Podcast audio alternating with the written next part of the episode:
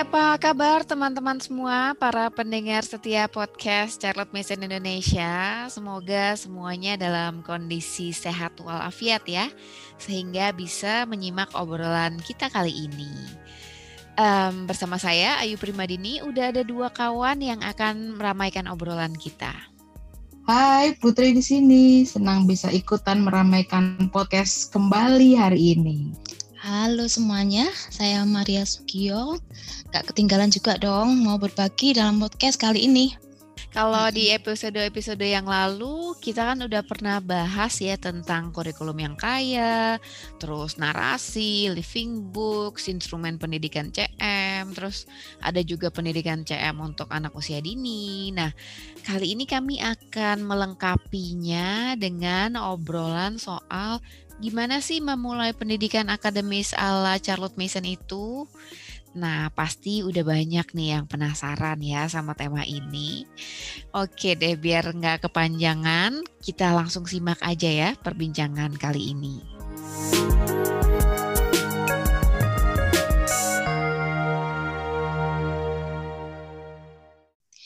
Teman-teman, tadi tuh kayak yang dibilang Ayu ya, kita sudah sering banget tuh kan membahas filosofi CM dalam podcast-podcast kita sebelumnya.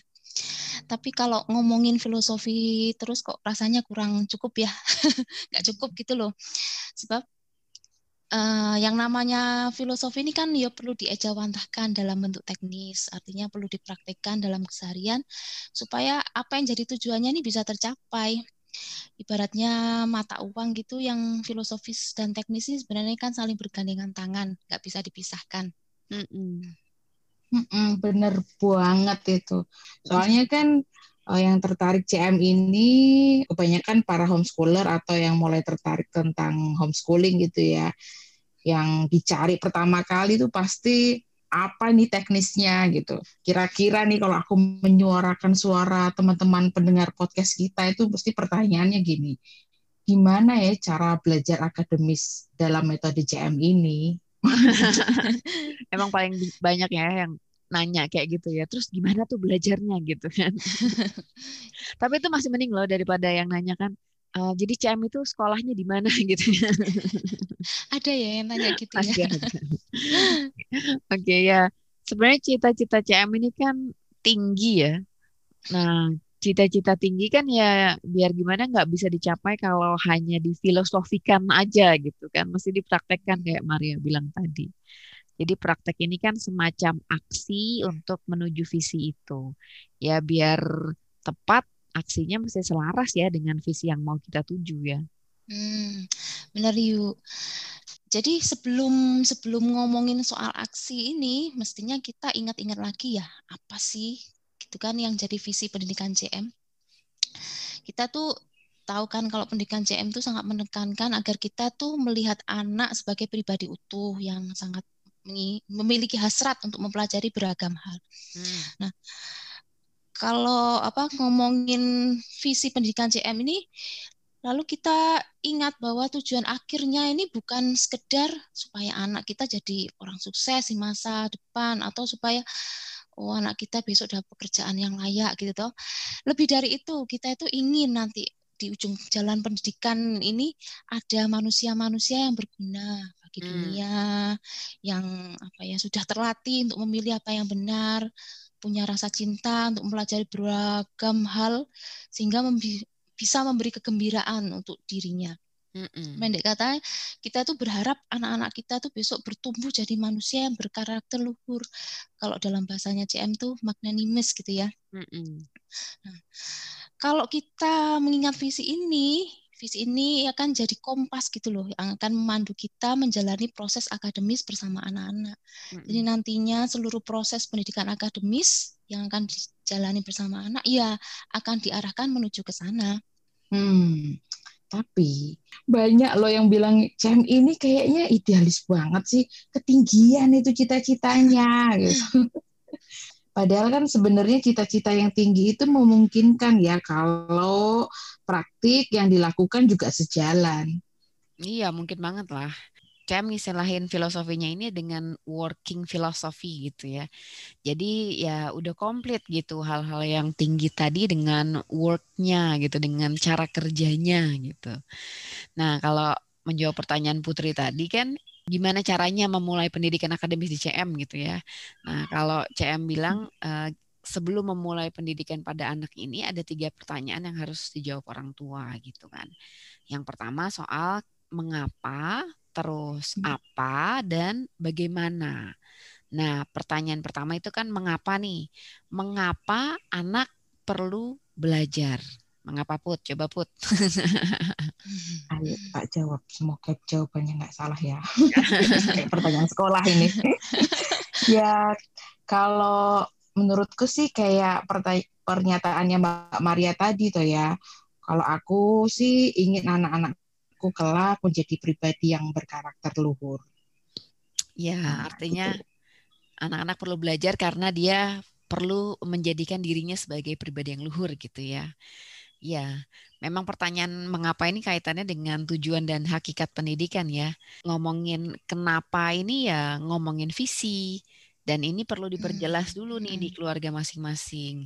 Suami istri perlu duduk bareng, ngobrol, pendidikan anaknya ini mau dibawa ke mana, kita mau ngapain sih ke depannya, anak-anak mau dibesarkan jadi sosok yang kayak apa. Nah, hmm. tujuan akhir ini perlu divisikan secara jelas gitu. Hmm. Jadi kalau sudah tahu apa yang mau dicapai kan jadi lebih enak ya mau hmm. menyusun rencana-rencana untuk mencapai tujuan itu ibarat kata nih kayak kita mau jalan-jalan, kita udah tahu kota yang mau kita tuju tuh ke mana.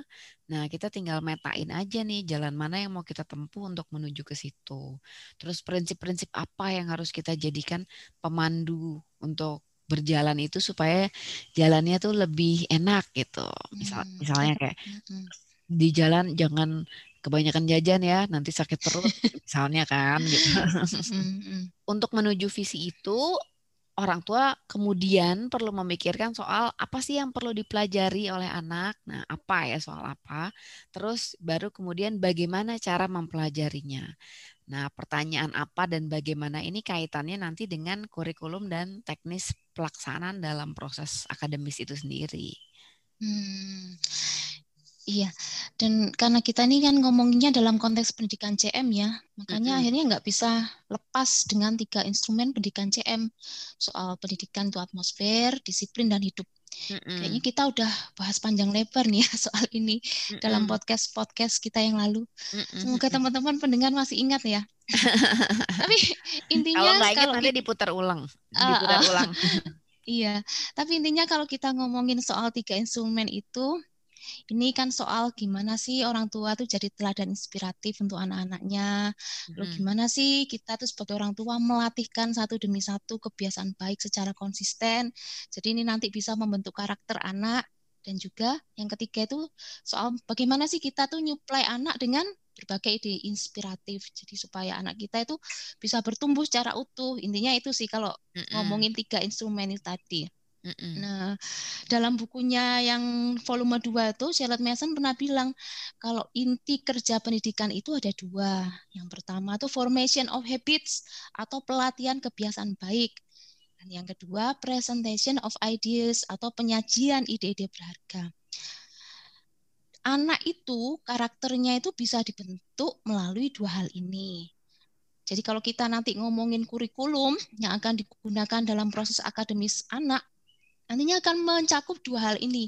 Yang pertama latihan kebiasaan baik dan penyajian ide-ide hidup. Ini ini anu ya, ini ini muaranya ya. Jadi kalau ngomongin kurikulum nanti yang harus ada di kurikulum ya dua ini. Dua.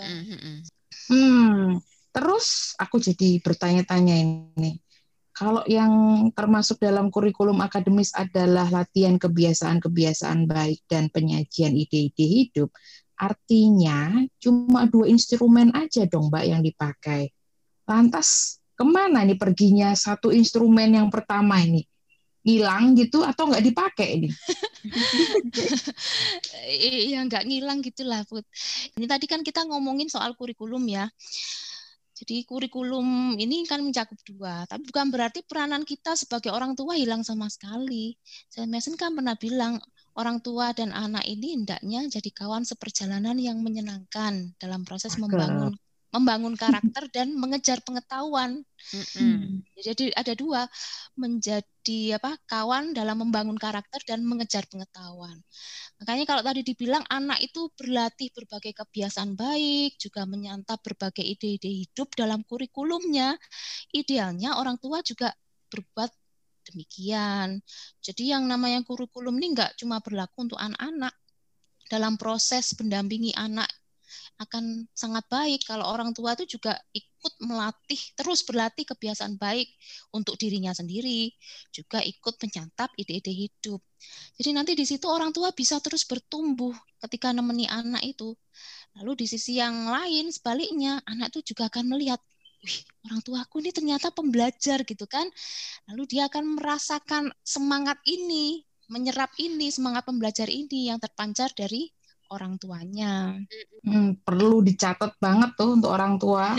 Berarti nggak sebagai orang tua itu kita terus nggak lantas berleha-leha gitu ngelihat aja itu tuh anak-anak belajar gitu ya.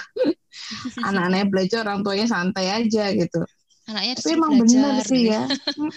betul karena uh, emang benar ya yang namanya belajar itu kan nggak pernah ada kata cukup gitu ya sebagai manusia kita ini kan ada hasrat untuk terus bertumbuh gitu ya sampai nanti kita mati gitu. Lawang makan aja kan ya sampai sebelum kita mati kita masih makan gitu masih butuh makan gitu. Masa kita kalau udah lulus sekolah terus juga nggak belajar gitu kan kebanyakan kan mindset di luar gitu ya. Belajar itu ya sekolah gitu. Jadi kalau udah dulu sekolah ya nggak usah belajar. Iya betul. Hmm. nah kalau yang kayak gitu itu memulai pendidikan akademis yang anaknya pakai metode CM ini apa aja sih yang perlu disiapkan oleh para orang tua ini? Uh, kalau untuk nyiapin pendidikan akademis yang pertama tentu orang tuanya harus paham filosofi CM ya ini pasti jawabanku menyebalkan gitu ya gitu kan.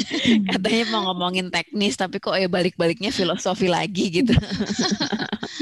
Tapi soalnya beneran ini penting gitu kan. Sering sering banyak kasus tuh uh, banyak teman-teman yang pengen nerapin teknis akademis CM tapi gagal gitu nerapin proses hmm. akademisnya karena nggak paham filosofinya gitu. Hmm. nah sebenarnya ngomongin filosofi ini bukan sekedar ngomongin alasan kenapa ada praktek tertentu di balik suatu kegiatan gitu kan.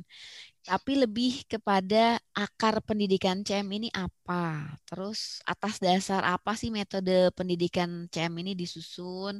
Gimana sih pandangan CM ini terhadap anak, gimana posisi orang tua, terus filosofi apa yang tidak disetujui oleh Charlotte Mason gitu. Bukan karena pribadi Charlotte Masonnya sendiri ya, tapi karena uh, filosofi itu bertentangan dengan hukum alam hmm. gitu, bertentangan dengan visi yang sebenarnya mau kita capai gitu. Hmm. Jadi hal-hal kayak gitu mendasar ya dan sebenarnya hmm. kan kita udah sering bahas juga kan di episode-episode yang lalu. Hmm. Tapi memang perlu diinternalisasikan gitu loh supaya hmm. bisa sukses menjalankan pendidikan akademisnya. Hmm. Nah, kalau udah paham filosofinya ini, baru kemudian kita bisa mempelajari alasan dibalik kegiatan-kegiatan akademis CM. Hmm. Hmm. Why-nya gitu kalau kata hmm. orang kan. Jadi hmm. nanti kalau praktek orang tua bisa ngerti tuh, kenapa sih hmm kok yang digunakan sebagai bahan pelajaran itu buku-buku living books. Kenapa hmm. sih anak harus narasi? Kenapa hmm. sih uh, apa sih gagasan di balik aktivitas narasi itu? Hmm. kebiasaan baik apa yang mau dilatihkan? Hmm. Terus single reading apa, slow reading apa, kayak gitu-gitu. Hmm. Sepakat, sepakat jadi nggak sekedar apa ngasih tumpuan buku-buku living book gitu ya tapi nggak ngerti filosofinya apa gitu kan. Nah jadi kita bukan hanya paham why-nya ya tapi juga kita juga orang tua sendiri harus merubah uh, pandangan tentang pendidikan itu sendiri. Mm-mm. kayak aku nih misalnya dulu di awal-awal ya mau mulai praktek narasi gitu ya. Belum paham bener-bener nih filosofinya gimana gitu jadi kalau uh, anakku masih waktu lagi narasi itu aku masih suka ngomentarin gitu.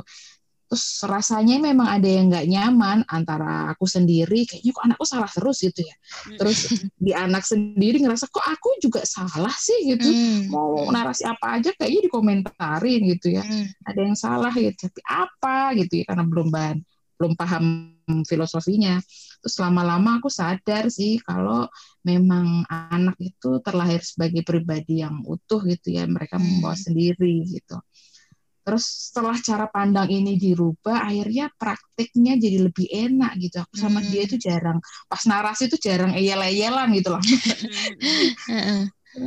itu itu jadi paham sih itu kenapa di podcast podcast di awal itu kita banyak ngomongin tentang filosofi gitu karena menurutku kalau kita belajar uh, akademisnya CM ini tanpa filosofi dulu itu pasti perjalanan akademisnya sangat menantang gitu. Hmm, banget. Ya karena CM ini bukan sistem ya, CM ini metode gitu. Ini juga bolak-balik ditekankan CM dalam buku-bukunya gitu.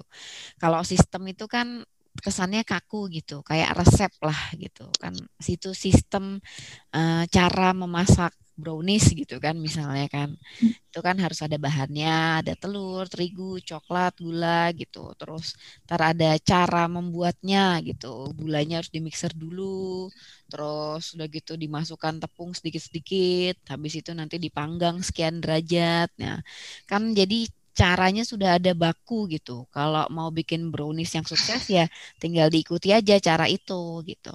Nah, hmm. kalau metode CM ini ya nggak kayak gitu, bukan sistem yang kaku seperti itu. Poin utama metode CM ini justru di filosofi dan prinsipnya gitu. Justru teknis bisa menyesuaikan, fleksibel lah seperti tadi Putri bilang ya. Nah, ketika kita paham filosofi dan prinsipnya, jadi ketika kita ketemu masalah atau kita menghadapi kondisi yang berbeda, kita jadi bisa menimbang sendiri nih mana yang baik, mana yang bisa kita lakukan gitu, tanpa kita ketergantungan saran orang lain gitu. Hmm. Karena filosofi dan prinsipnya kita udah paham benar. Nah, terus yang itu yang pertama ya. Nah, yang kedua uh, orang tua perlu memilih nih kurikulum CM mana yang pas untuk keluarganya gitu. Dulu kita udah pernah bahas ya kalau kurikulum CM ini banyak banget di online di internet ya. Kita tinggal pilih nih mana yang paling pas untuk keluarga kita. Kalau nggak nemu, ya berarti siap-siap merancang kurikulum sendiri. Nah, nanti kita hmm. bahas lebih lanjut kayak gini ya di segmen 2. Nah, terus yang ketiga yang kelihatannya sepele ini sebenarnya adalah gimana kita sosialisasi ke anak gitu.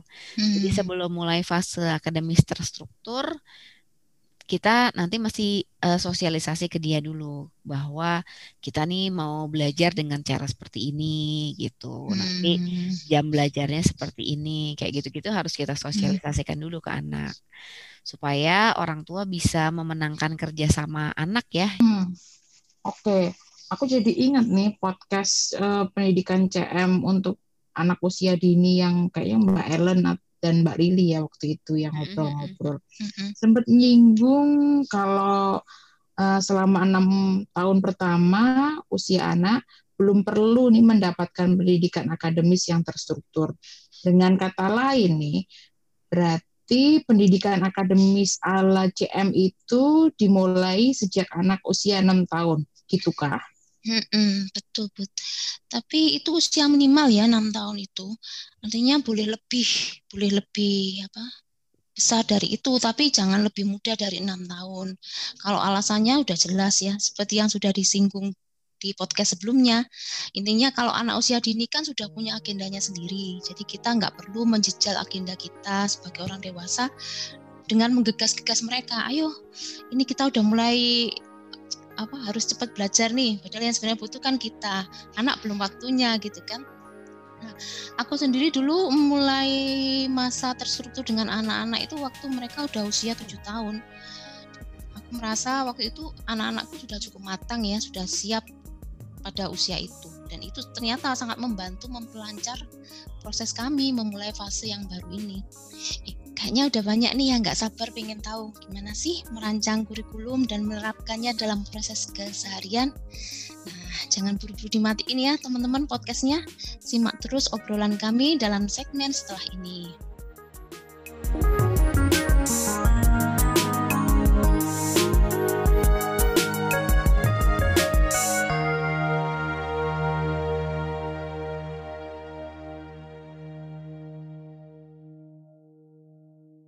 Ngomongin soal kurikulum nih, dalam CM kan dikatakan anak perlu memperoleh kurikulum yang kaya. Kayaknya kita dulu udah pernah bahas ya Mbak soal ini. Mm-mm, kita udah pernah bahas secara spesifik ya kenapa harus kurikulum yang kaya gitu di episode 19. Nah, mungkin nanti teman-teman kalau yang belum dengar bisa dengar-dengar dulu tuh soal kurikulum yang kaya di episode 19. Hmm, intinya sih kalau ngomongin subjek pelajaran uh, di kurikulum CM ini kan dibagi tiga ya, pengetahuan tentang Tuhan, manusia, hmm. dan alam. Hmm. Pengetahuan tentang Tuhan itu seperti mempelajari dan membaca kitab suci. Uh, kalau aku sih kayak ada tambahan narasi-narasi cerita-cerita nabi gitu. Mm-hmm. Terus kalau pengetahuan tentang manusia itu biasanya dibagi dua tentang diri sendiri sama tentang orang lain. Mm. Itu contohnya seperti membaca, menulis gitu ya. Uh, bahasa sejarah, ya. Mm -mm, betul bahasa keluarga negaraan gitulah. Terus sedangkan untuk pengetahuan yang ketiga yaitu pengetahuan tentang alam ini biasanya yang berkaitan sama alam-alam gitu kayak sains, matematika. Nah, olahraga ini masuknya di sini nih. Handicraft juga ya, kerajinan tangan Betul. gitu ya. Mm -mm. Mm-mm. Tapi sebenarnya yang perlu diingat adalah subjek-subjek tersebut hanya media ya, media untuk orang tua ngelatihin kebiasaan baik ke anak supaya karakternya terbentuk gitu. Misalnya nih kayak anak belajar matematika, tujuannya bukan supaya dia menang kompetisi, menang olimpiade matematika atau dapat ranking yang bagus gitu. Tapi ya matematika ini kan media yang bagus banget untuk ngelatih kebiasaan anak berpikir sistematis gitu kan. Ngelatih hmm. akurasinya dia, kecermatannya dia, ketelitiannya hmm. dia kan seperti itu ya atau kayak tadi sejarah gitu kan kita bacain cerita terus kita minta dia narasi gitu kan. Begitu juga mungkin nanti di geografi kayak gitu. Nah, itu kan masalahnya bukan seberapa banyak dia bisa narasiinnya, tapi uh, gimana sebenarnya dari proses itu uh, hmm. dia sedang melatih kemampuannya untuk fokus karena dia harus bisa menceritakan hanya dalam sekali dengar gitu. Hmm. Terus uh, kita juga ngelatih kemampuannya untuk bisa mendengar dengan seksama. Hmm. Nah, ini kan skill mahal ya kalau di era ini ya. Hmm. Orang zaman sekarang tuh kebanyakan hanya mau berbicara gitu, mengekspresikan diri gitu, tapi kan mendengar ini kan sesuatu yang agak sulit gitu hari ini. Iya, betul. Nah, hmm, dalam proses akademis CM ini jadinya anak-anak dilatih untuk bisa jadi pendengar juga gitu. Hmm. Nah, kemudian dari situ kemudian dia berlatih untuk bagaimana caranya dia bisa menyusun kata baik dalam lisan maupun tulisan gitu kan lewat narasi-narasi itu. Terus kenapa pilihannya harus dengan living books juga alasannya hmm. alasannya demi pelatihan kebiasaan baik juga gitu kan. Hmm. Karena living books ini kan tidak menjejalkan pengetahuan ke benak anak ya, tapi hmm. lebih kepada mengajak anak untuk berpikir. Nah, ini kan berarti juga pelatihan juga toh gitu. Hmm. Hmm. Karena kan keberpikir ini juga sebenarnya sebuah kebiasaan yang perlu dilatihkan kan. Hmm. Iya, iya. Artinya anak-anak CM ini sebenarnya nggak perlu pendidikan karakter secara khusus ya, yang terpisah dari pendidikan akademis gitu loh. Mm-hmm. Soalnya kan dalam pendidikan akademisnya ya sudah terdapat pembentukan karakter gitu kan. Mm-hmm. Tapi Mbak, biar teman-teman ini nggak bingung nih, gimana ini ya mulainya gitu ya. Kayaknya kita perlu berbagi cerita kali ya, gimana kita dulu memulai pendidikan akademis uh, dengan metode CM ini. Nah, Monggo, Mbak Maria bisa dimulai duluan. Oke, dari aku dulu ya. Ini ceritanya pas memulai satunya anak-anak. Waktu itu aku masih banyak pakai rekomendasi dari kurikulum ambil saat online.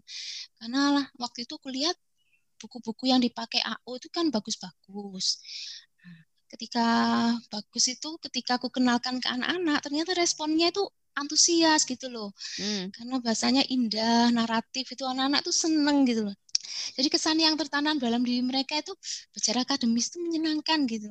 Mm-mm. Kalau anakku yang pertama itu dulu selalu apa aku ingat sebelum memulai hari itu tanya hari ini belajar apa mah gitu. Jadi mm. dia tuh senang. Aku pikir wah ini bagus banget sebagai fondasi kan untuk memulai akademis gitu. Mm-mm. Lalu lambat laun aku mulai mengkombinasikan materi-materi yang kupakai buku-buku yang kuanggap kurang kontekstual lalu mulai aku ganti dengan buku-buku lokal untuk subjek yang sama. Ya bongkar pasang gitulah. Tapi sebenarnya bongkar pasang materi ini nggak jadi sulit. Kan aku udah punya panduan ya ragam ide yang perlu diberikan ke anak lalu buku-buku apa yang bisa aku gunakan itu seperti apa aku sudah paham gitu loh Mm-hmm. Meskipun kalau akhirnya aku pilih buku-buku sendiri, ya memang ada resiko sih trial error gitu kan. Aku baca dulu, aku pilih-pilih mana nih yang paling menarik, mana yang terbaik nih yang bisa aku berikan ke anakku. Tapi intinya aku nggak merasa takut-takut gitu ketika mix dan match antara kurikulum AO dengan kurikulum lokal. Karena udah memulai dengan kurikulum AO itu ya Maria. Uh, uh, dan aku pikirkan uh, buku-bukunya bagus gitu kan nggak apa asal nggak apa tetap kontekstual sih tetap aku berikan gitu ke anak hanya hal-hal tertentu yang misalnya subjek-subjek yang hubungannya dengan keindonesiaan gitu kan nggak ada mm-hmm. itu aku ganti dengan kurikulum lokal misalnya soal geografi sejarah literatur juga aku banyak masukin tambahin dengan dengan literatur lokal tapi yang apa sastra-sastra klasik yang aku pikir bagus dan sayang nih kalau dilewatkan sama anak-anak tetap aku kasih ke mereka gitu. Hmm. Nah kalau aku justru kebalikannya Maria ya gitu. Kalau kalau aku dulu kayaknya pertama kali lihat kurikulum ambil site online itu AO ya, eh, malah merasanya wah ini kayaknya banyak banget ya bukunya gitu. Terus udah gitu jadwalnya ya ampun kayak gini aku jadi terintimidasi gitu melihat jadwalnya tuh kayaknya pusing banget gitu kan. Nah, terus udah gitu aku juga melihat bahwa AO ini kok kayaknya barat banget ya gitu. Terus hmm, hmm. aku aku melihat juga oh ini kayaknya sebenarnya ini kan targetnya untuk orang-orang di uh, sana ya di barat itu ya hmm. Amerika, Inggris gitu kan. Amerika sih AO ya. Nah, terus uh, aku lihat dia banyak fokus juga dengan sejarah bangsanya dia gitu kan.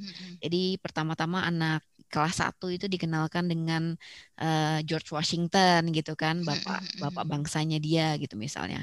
Oh, berarti kan ada penekanan di gimana caranya anak tertanam semangat mengenal uh, tokoh-tokoh bangsanya dulu gitu kan. Mm-hmm. Nah itu akhirnya aku berpikir nih kayaknya memang permulaannya harus yang lokal dulu deh gitu. Mm. Nah kalau aku justru mikirnya akhirnya uh, awalnya itu aku uh, trial and error dengan buku-buku lokal duluan gitu. Baru ketika udah paham sedikit anak-anak tentang udah baca sedikit-sedikit ya tentang yang lokal-lokal ini, baru kemudian aku banyak mix and match dari buku-buku AO gitu. Hmm, Jadi aku balik berarti ya Yu ya. Mm, mm, mm, Jadi aku bukannya nggak pakai buku AO sama sekali sih, karena kan buku-buku rekomendasinya ambil saat online itu kan bagus-bagus banget ya gitu. Jadi hmm. tetap ku pakai buku-bukunya, tapi aku comot uh, secara random gitu loh. Kalau hmm, hmm, hmm. jadi aku nggak mengikuti jadwal yang di AO itu, tapi aku aku comot secara random gitu. Mm-hmm. Jadi misalnya bisa jadi uh, apa 50 famous story retold itu kan di situ year satu ya, kelas satu. Mm-hmm. Nah, waktu itu anakku yang pertama aku pakein itu di kelas 2 gitu misalnya mm. gitu. Tapi itu kan kalau dalam soal materi ya gitu. Kalau mm-hmm. dalam soal jadwal biasanya kamu ngikutin plug AO nggak Mar?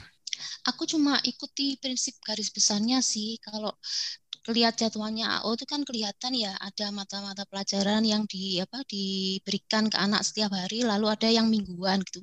Aku pakai prinsipnya jadi aku pilih mata pelajaran mata pelajaran apa yang anak tuh belajar setiap hari tapi tidak semuanya kan setiap hari jadi ada beberapa mata pelajaran yang hanya mingguan. Nah, prinsip itu sih yang aku pakai.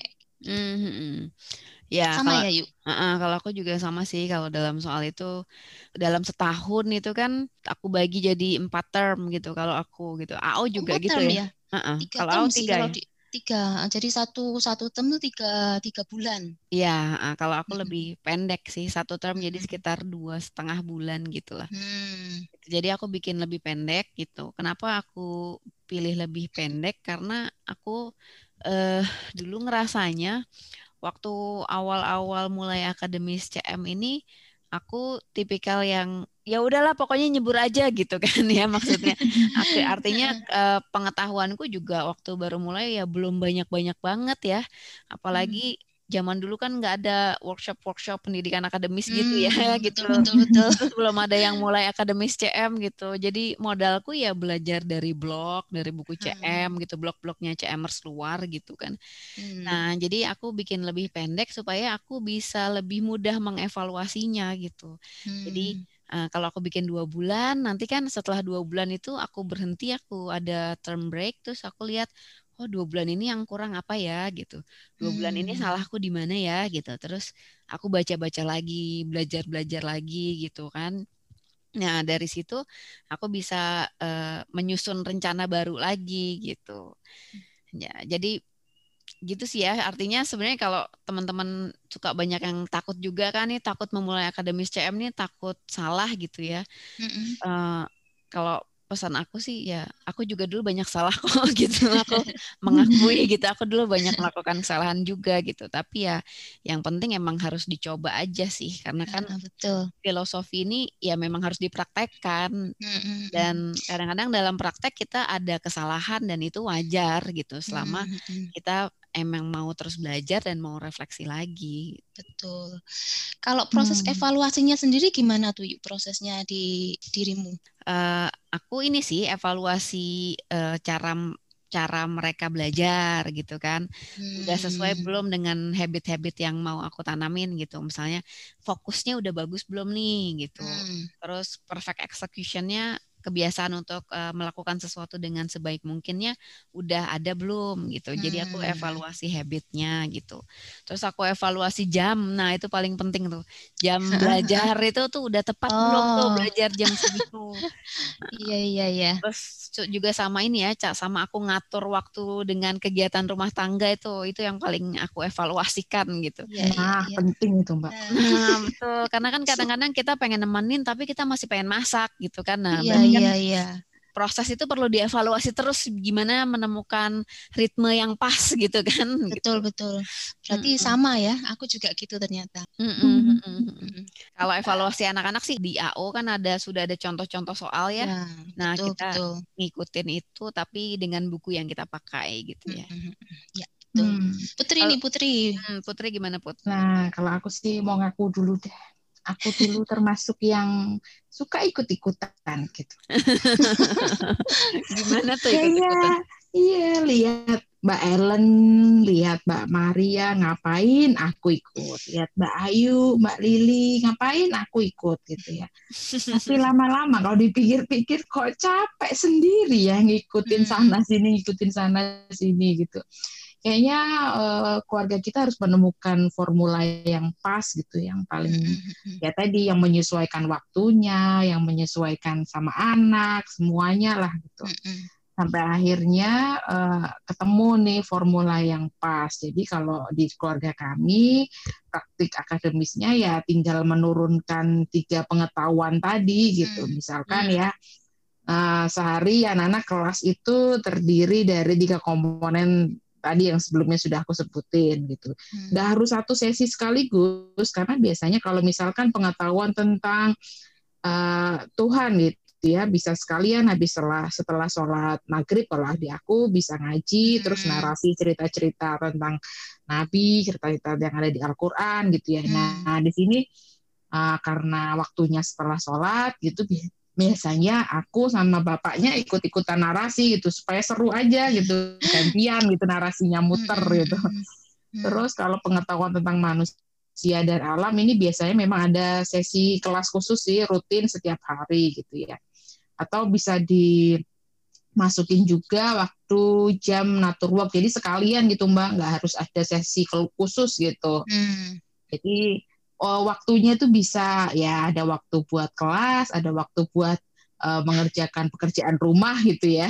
Mm-mm. Jadi kalau di aku sih prinsipnya eh, nggak eh, pelajaran-pelajaran tadi subjek pelajaran tadi itu nggak hanya sekedar checklist gitu loh, tapi tahu ini buat apa gitu. Jadi semuanya itu menikmati. Kalau aku sih gitu. Jadi dalam sehari ada pengetahuan tentang Tuhan, ada pengetahuan tentang manusia, ada pengetahuan tentang alam gitu ya Put baginya gitu ya. Iya betul. Kalau aku sih gitu. Mm-mm. Ini baru kita bertiga aja udah beda-beda ya. dalam urusan teknis gini ya. Mm-hmm. Kalau ketemu teman praktisi CM yang lain, barangkali ya bisa beda lagi kan ceritanya. Mm-hmm. Macam-macam ya. Tapi intinya biar beda-beda gini sebenarnya nggak ada ya yang lebih benar atau lebih salah kan prinsip yang kita gunakan sebenarnya sama. Makanya tepat banget sih yang tadi disampaikan oleh Ayu, jangan takut salah gitu loh kalau memulai. Mm -mm. Kan ini penyakit kita ya, kita tuh sering takut memulai karena kita tuh nggak percaya diri gitu. Mm. Padahal ya ya salah itu juga bagian dari proses belajar gitu kan. Mm -mm. Tapi gini loh Mbak, subjek yang dipelajari anak CM itu kan ya banyak gitu ya. Kalau orang lihat nih sekilas nih, waduh, pasti rasanya terintimidasi deh. Lalu kemudian terus mikir, ini sebanyak ini gimana jalaninnya gitu ya. Nah, tips-tipsnya apa nih yang perlu diketahui dan dipegang sebagai orang tua untuk nggak keder duluan gitu, nggak takut duluan untuk menjalani akademis ala CM ini. Kalau yang dibayangin cara belajar model anak sekolahan, borongan sehari langsung banyak, lalu sehari anak belajar satu subjek itu panjang gitu ya wajar sih Put kalau akhirnya muncul perasaan kayak gitu. Hmm. Maka kalau pengen nggak berat duluan memang ada hal-hal yang perlu diingat. Yang hmm. pertama itu start small aja gitu. Kita mulai dengan langkah-langkah kecil tapi betul. Yang penting tuh fondasinya. Fondasi anak ini harus solid.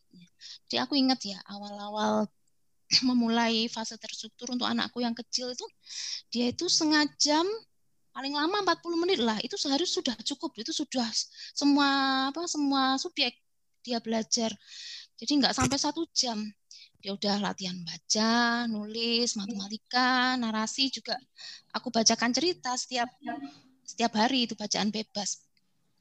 Nah, kok pertanyaan kok bisa ya? Yaitu karena kami menggunakan prinsip short lessons atau durasi pendek. Jadi satu subjek pelajaran tuh pendek-pendek aja waktu mulai itu dulu paling per subjek tuh antara 5 sampai 10 menit itu udah lama gitu. Ini karena pendek itu anak nggak sempet itu ngeluh bosen, nggak sempet bilang capek, nggak sempet ngelamun-ngelamun lah gitu. Dan emang tujuan dari durasi pendek ini kan memang memastikan ya supaya anak itu bisa tetap fokus sepanjang sesi pelajaran. Kalau kembali kita ingatkan dalam pendidikan CM setiap momen itu kan kesempatan untuk melakukan kebiasaan baik ya termasuk sesi akademis ini. Hmm.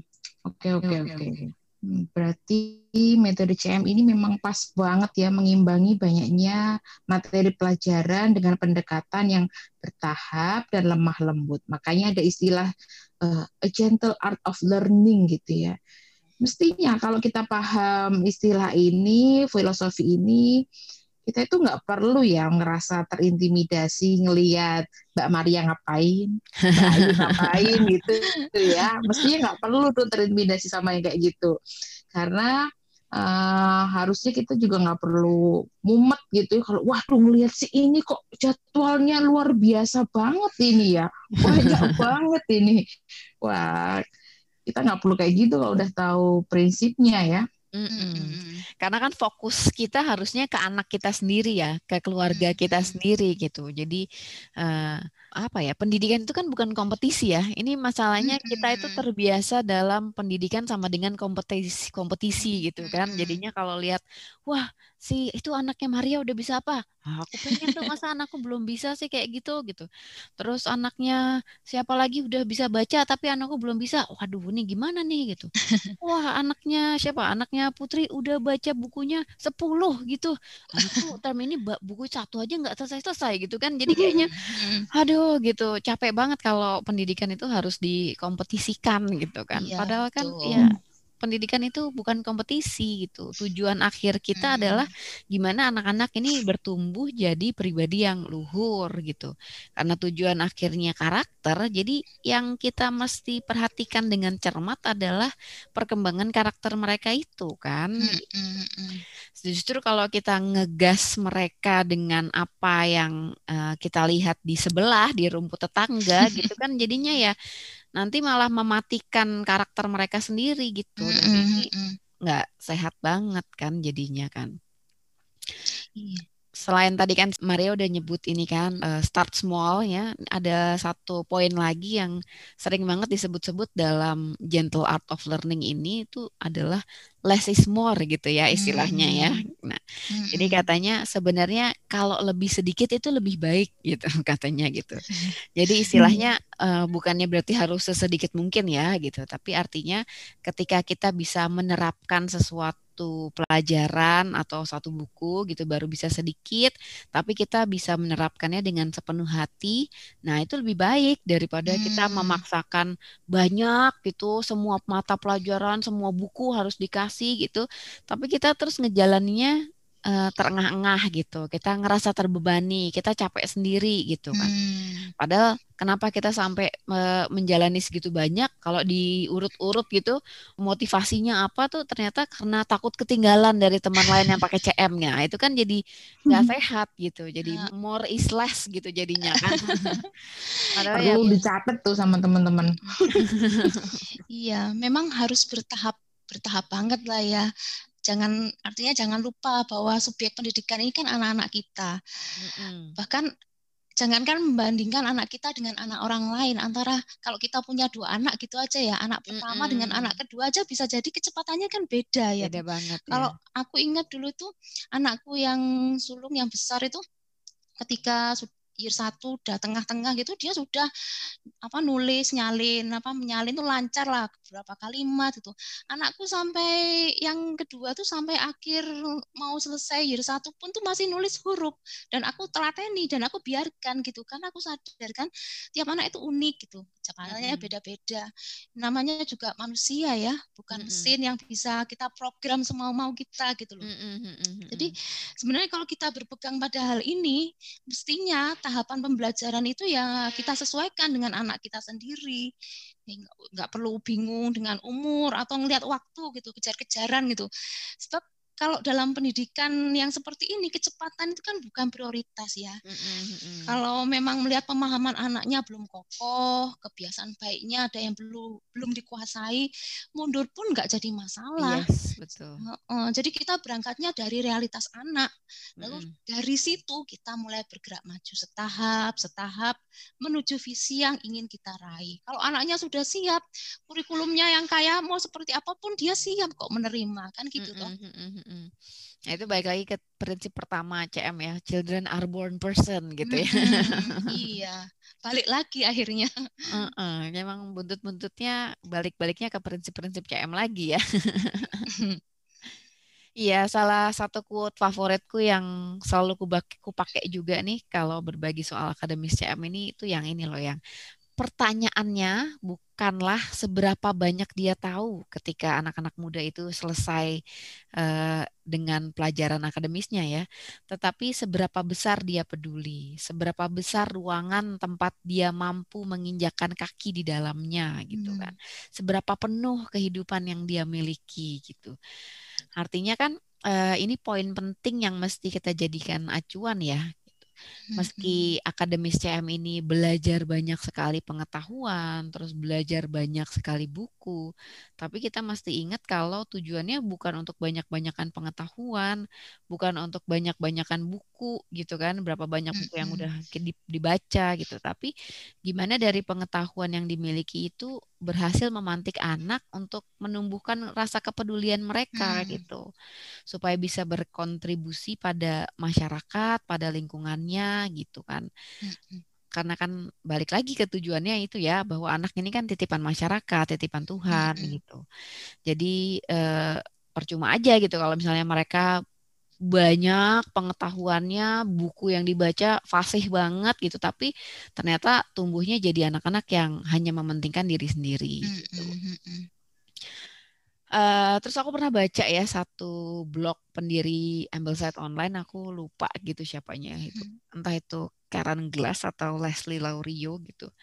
Nah, mereka ini kan udah oma-oma ya gitu kan. Mereka udah hmm, udah veteran gitu ya. Veteran gitu. Hmm. Dulunya didik anak-anak pakai CM tapi anak-anak mereka sekarang udah pada punya anak gitu. Jadi udah hmm. punya cucu gitu mereka. Terus di blog itu dia cerita gitu. Dia suka ditanya orang, apa sih yang paling diingat anak-anak dari masa-masa akademis mereka dulu gitu. Terus mereka bilang kalau misalnya yang anak-anak ingat itu bukan materinya, bukan bukunya gitu. Walaupun hmm. mereka juga ingat sih sama materi dan bukunya, tapi hmm. bukan itu poin utama yang diingat anak-anak gitu.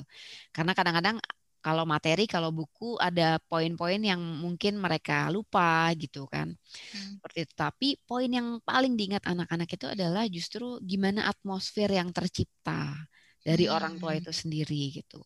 Gimana anak orang tua mereka tuh menemani proses mereka belajar tuh dengan gentle, dengan hmm. bertahap tapi pasti yang kayak Maria bilang tadi gitu kan.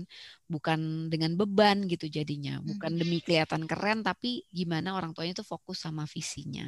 Hmm. Jadi kebayangkan kalau misalnya yang kita kejar itu hanya materinya, jadi kan yang ada anak terbebani karena kita juga merasa terbebani gitu kan. Jadinya atmosfer yang tercipta jadi nggak enak gitu kan rasanya kan. iya betul. Mm-mm, makanya jadi ya ini poin penting banget ya supaya kita uh, slow down aja uh, teman-teman yang pada mau pakai akademis CM ini kita pegangan sama visinya sambil terus praktek dengan gentle gitu ya. Oke, demikian ya teman-teman pembahasan kita hari ini tentang gimana memulai proses uh, belajar terstruktur, belajar akademis ya di metode Charlotte Mason. Mudah-mudahan teman-teman yang selama ini masih uh, takut-takut ya, masih bingung gimana memasuki fase belajar terstruktur di akademis CM ini, jadi dapat gambaran ya gimana harus memulai. Terus buat teman-teman yang sudah mulai juga bisa semakin dikuatkan dengan bahasan-bahasan yang kita bahas hari ini. Uh, tapi kita juga suka dapat pertanyaan nih gitu. Itu kan kalau buat yang anaknya homeschooling gitu ya, Marput hmm, ya suka banyak pertanyaan betul, kayak gitu. Nah, tapi kalau buat yang anak sekolah gimana nih gitu kan pasti banyak yang penasaran nih. Nah, teman-teman uh, harus nunggu episode berikutnya.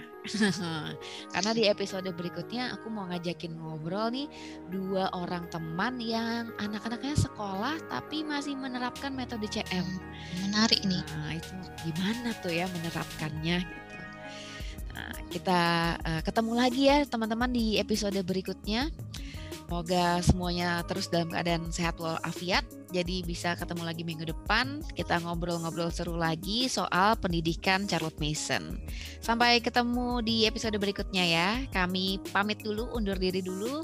Saya Ayu, juga Maria dan Putri tadi. Kita ketemu lagi minggu depan ya. Dadah.